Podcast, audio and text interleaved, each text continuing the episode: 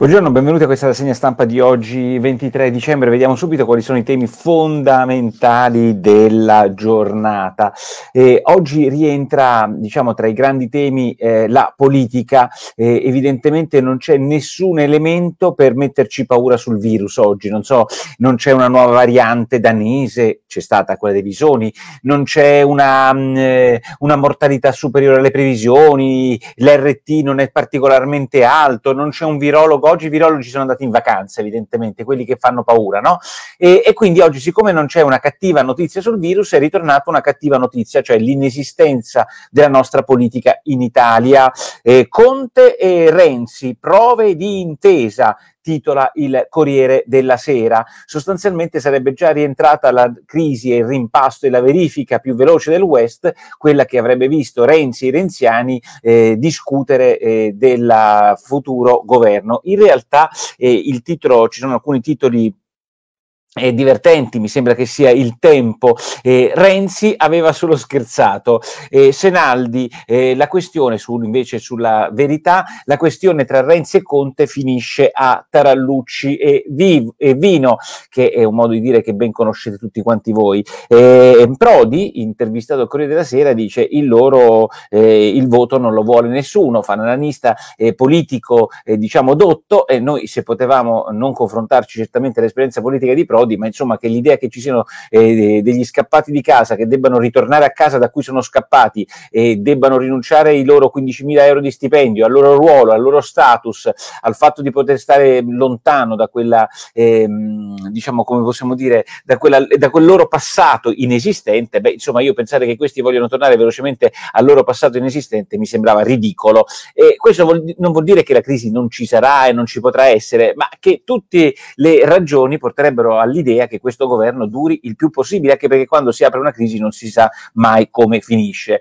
E gli attori della crisi, cioè i renziani, eh, parlano, la Bellanova dice passi avanti sul Corriere della Sera e la Boschi, e la ministra, l'ex ministra Boschi sul recovery abbiamo vinto noi, perché formalmente il motivo per il quale si stava ri- eh, litigando era che il recovery fund era stato gestito da una task force di 300 persone, sei manager sotto una cabina regia di politici e che avrebbe usato esautorato i ministri.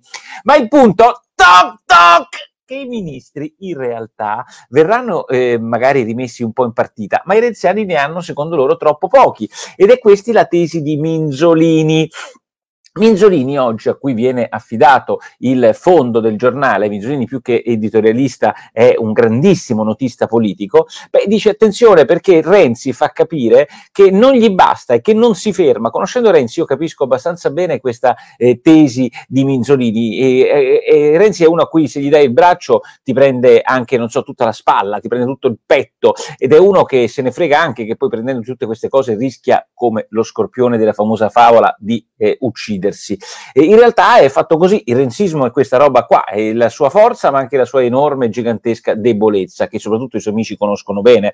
E, e quindi eh, dice Minzolini, alla fine non gli basta soltanto aver ottenuto qualche risultato sul recovery, lo stesso risultato che sbandiera la Boschi, ma Renzi vorrebbe avere qualche risultato sul MES, cioè sui prestiti da 37 miliardi che il governo non vuole, sulla cassa depositi e prestiti, sulla grande IRI che oggi è gestita da uomini che Renzi evidentemente non considera suoi, dei servizi segreti, che è la grande vera partita di queste ore perché il Presidente del Consiglio eh, 4-4 ha nominato i suoi vertici, ma sui vice direttori c'è una battaglia al fulmicotone, sulla prescrizione, quella follia votata dal governo giallo-verde qualche mese fa, e in tutto questo spunta il ruolo di D'Alema. Andiamo bene, tra servizi, D'Alema e, e Arcuri, diciamo che abbiamo eh, una specie di grande potere che si è rinsaldato. Nel frattempo, eh, devo dirvi la verità, ha ragione Maurizio Ferrera, oggi in un bel pezzo sul Corriere della Sera, che eh, dovremmo approvare in queste ore la finanziaria che si sta occupando di tutto tranne che del futuro, che avere obiettivi strategici. La nostra finanziaria è soltanto una lista di manovre settoriale ed è una roba imbarazzante. Non ce ne stiamo occupando, ma la finanziaria un tempo era la legge che avrebbe un po' cambiato, rimesso. Ma dove sono finite? Ma, vabbè, diciamo che il Covid ha spazzato via tutto, le riforme fiscali, le riforme strutturali, è, è, tutto spazzato via, tranne qualche perla, il Sole 24 ore ne trova una. Sapete questi geni che cosa sono riusciti a fare? Sono riusciti a fare, non modificando una norma che entrerà in vigore, a distruggere di fatto il, ehm, le auto aziendali. Le auto aziendali, gran parte delle auto nuove vengono vendute come parco auto aziendali perché ha un beneficio fiscale, non pensate poi quanto sia grande, però molte aziende danno come benefit ai propri dipendenti invece che soldi le auto aziendali, beh questo sarà fiscalmente una roba micidiale nel futuro. Complimenti a un governo che da una parte è riuscito a ridare un po' di incentivi alle auto e di questo siamo grati a questo governo che ha finalmente capito una cosa molto semplice, ve la faccio molto semplice. Gli incentivi alle auto ehm, sono dati a delle auto che hanno tipo fino a 135 grammi di CO2 emesso, va bene? Poi ci sono quelle elettriche che non si beccherà nessuno, ma diciamo che di fatti sono fondi che non sono stati del tutto utilizzati. Ma diciamo che io prendo un'auto fino a 132 grammi di CO2, il che è un'auto mediamente da 20.000 euro. Io per prendere quell'auto devo rottamare la mia auto che ha più di 10 anni. Quindi c'è un primo vantaggio che rottamo una roba che fa schifo, che inquina, e ne prendo una molto più efficiente. Ma fiscalmente, per rottamare un'auto da, da, da, da mm, fino a 130, il, lo Stato mi dà 1500 euro. Sapete quanto è l'IVA che incassa lo Stato per ogni auto di 2000, ehm, di, mm, di, 1000, eh, di 130 eh, CO2 mediamente? Incassa mediamente il 22% di 20.000 euro.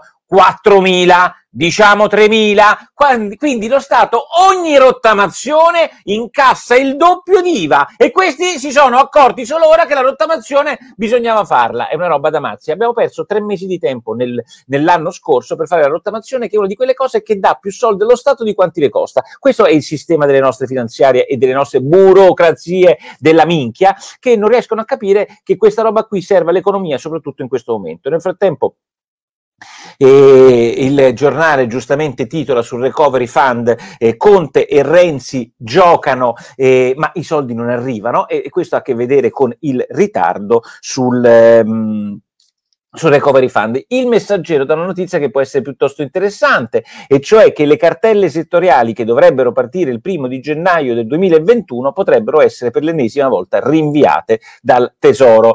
Certo è che eh, a forza di rinvii prima o poi arriveranno queste cartelle settoriali, qui non ci può essere né domino né Dio che eh, ci eh, liberi da queste cartelle settoriali, vedremo soltanto quando arriveranno, certo arrivare ora sarebbe clamoroso. Intanto sui vaccini ci sono dei titoli entusiastici sui giornali italiani, c'è Arcuri intervistato, Arcuri viene intervistato sempre in ginocchio, cioè la prospettiva con cui si intervista eh, Arcuri non è neanche in ginocchio, sono, eh, sembra Totò Le Machen, come si chiamava? Quel Totò che va in Egitto e si sdraia davanti al farone, cioè bisogna essere sdraiati tipo Totò per intervistare Arcuri che ci spiega ho chiesto più vaccini all'Europa. Nel frattempo il V-Day che viene celebrato da tutti i giornali con le faccine, c'è un giornale che fa vedere che Galli sarà uno dei primi a essere vaccinati. Perché? Perché? Vabbè, Galli sarà uno dei primi a essere vaccinati e Galli eh, e gli altri che saranno vaccinati in Italia, sapete quante sono? Ne stiamo facendo super giornate, 9700, 9700, cioè 9700 è un gioco da ragazzini, il vero problema è vaccinarne milioni di italiani, pensate un po' affidati alla primula, ve la ricordate la primula, la primula di Arcuri, nel frattempo paesi un po' più organizzati rispetto ai nostri stanno già nei casini, la Gran Bretagna, perché in Gran Bretagna, leggo, leggo The Guardian, il vero problema è che loro stanno vaccinando a man bassa, eh, ma anche loro hanno rischi che non arrivino il numero di vaccini sufficienti e loro non hanno la Primo, l'Arcuri, loro hanno un'organizzazione decisamente migliore della nostra, un pezzo molto bello secondo me oggi sul mio sito vedrete per fortuna che c'è l'esercito che si occupa di questa cosa, perché immaginatevi un po' voi affidata ad Arcuri e alla sua banda dove saremmo arrivati con la distribuzione dei vaccini. Ma il, il Guardian oggi dice anche un'altra cosa, che lunedì della settimana prossima, cioè fra pochi giorni, poco dopo Natale, dovrebbe arrivare l'autorizzazione in Gran Bretagna del vaccino AstraZeneca Oxford e anche su italiano, il primo proteico che dovrebbe arrivare in Italia. Staremo a vedere quante dosi arriveranno a noi. Ehm, eh, pronti 9.000 vaccini, regioni sono in ritardo, titola la stampa, perché anche qui poi alla fine è sempre questo il concetto, no? Non sappiamo mai chi è responsabile di questa cosa. Eh, Arcuri dirà che è responsabile di quell'altro, poi mancano i vaccini vaccini perché non ce li manda quell'altro. Alla fine chi ci rimane in mezzo sono sempre i cittadini. Devo dire che Amadori è sempre più bravo di tutti, giornalista investigativo della verità, e continua, è l'unico che continua a trovare carte, informazioni su questo grande pasticcio che è l'acquisto delle mascherine in Cina da parte di Arcuri. Cioè in realtà il giornalismo italiano oggi, tranne direi pronto Amadori, non si, esce, non, non si interroga sul, sul, sul commissario unico, a parte sdraiarsi quando lo incontra perché ha paura evidentemente di una querela che, di cui siamo molti di noi sono beneficiati, diciamo così. Beh, insomma, l'unico giornalista che cerca di fare toc toc Arcuri ci spiega alcune cose, commissione e eh, commissario, non, tu fai come vuoi, mm, mm, voglio dire, hai tutte le, diciamo, le leggi di emergenza che vuoi, e però poi dopo un po' di trasparenza ci vorrebbe, soprattutto se ci accorgiamo che ci sono tre intermediari che si beccano 60 milioni per una partita di mascherine, importante per carità, però ragazzi rendiamoci conto che cosa vuol dire aziende che non avevano fatturato niente se non 5.000 euro, 75.000 euro o un milione che si trovano sul conto corrente 40 milioni di euro di commissioni da ditte cinese che scopre Amadori, per l'altro avevano già la loro residenza eh, diciamo, eh, eh, legale con al, su, alcuni altri loro intermediari proprio in Italia.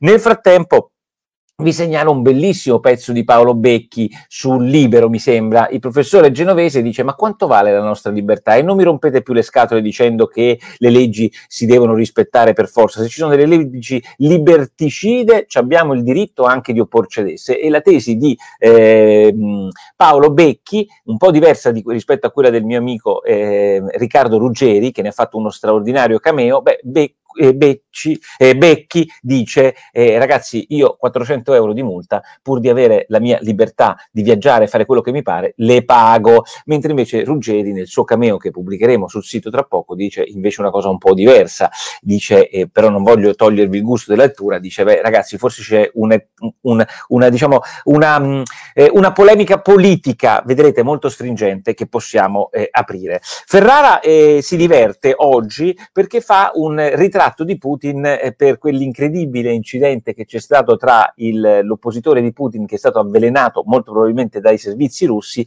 e che fa una telefonata a un vertice dei servizi russi e si fa confessare come è stato avvelenato. Insomma, come dice eh, Ferrara sul foglio, una parenzata, una telefonata falsa alla zanzara. Però nel frattempo riesce a scrivere queste cose di Putin. Ha ridato identità alla classe media russa è un potente ideologo, Putin è diventato anche un potente ideologo ed è financo un intellettuale, è un ideologo e un intellettuale Putin, trionfante in Medio Oriente, insomma, qua si parla di un gigante. Ferrara, uomo che conosce bene la Russia, figlio di grandi comunisti, comunista ancora nel DNA anch'esso, dice Putin è un gigante, un gigante cattivo, eh? Un gigante cattivo, ma è un gigante. Allora, io che non sono un filo putiniano perché ho più eh, dire, amore delle libertà americane, se posso proprio dirvi, degli anarco-liberisti alla Nozick, però insomma ho sempre riconosciuto e abbiamo sempre riconosciuto a Putin almeno una visione di politica internazionale, beh, insomma mi stupisce come oggi eh, eh Putin possa essere definito un gigante dal giornale poco venduto, ma certamente influente dell'elite come il foglio, mentre se questa cosa la dice qualcun altro viene considerato un pericoloso sovversivo. Tra l'altro, ovviamente Ferrara non, pensa, eh, non perde occasioni per sputacchiare su Salvini perché il suo putinismo non vale, cioè il putinismo, che peraltro non mi sembra così forte, ma il putinismo di Ferrara, che è ontologico, familiare e che considera gigante un Putin, va bene, quello diciamo, ehm, quello salviniano non va bene. Io direi che per oggi è tutto tutto, ehm, ma è vero che per le, il vaccino mancano le istruzioni per l'uso? No, non è vero Alberto, perché i vaccini hanno dei precisi protocolli. Eh, io di multe non ne pago, che mi fanno? Mi ricoverano in un reparto Covid, dice Vanda. Inviti sempre Bassetti, non si può sapere il parere del dottor Tarro, del dottor Mantonari, vorrei sapere anche il dottor Gatti, basta Bassetti, non si può sentire sempre la stessa campana, dice Margherita. Pace fiscale, cartelle esattoriali vanno abolite pagare è giusto, ma no cinque volte di più, dice giustamente Stefano Scarsella. In questo momento forse effettivamente le multe devono essere un pochino più mh, com- comprensibili. Su 4.000 mutazioni l'unica pericolosa è quella inglese, dice Emanuele Enfosso, direi proprio di no. Se questa è una domanda retorica io ti rispondo in maniera non retorica.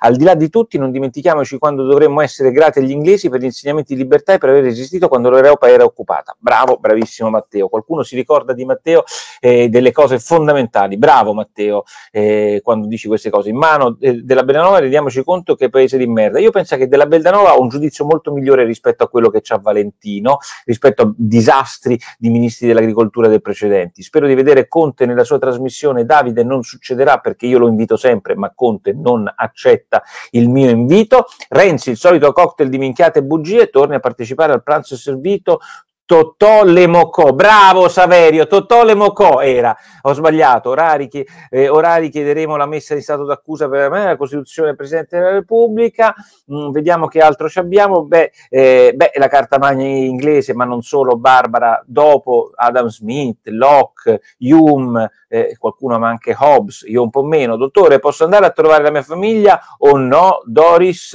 eh, Doris se può eh, andarci sicuramente, e, anche se nello stesso comune, un saluto a Doris, eh, Gonde il bolscevico, non so cosa sia, vediamo un ultimo messaggio, direi che adesso con questo è tutto, abbiamo fatto 15 minuti e 27 di zuppa di porro, noi ci vediamo anche domani, auguri per il 25, ma ve li faccio domani. Ciao.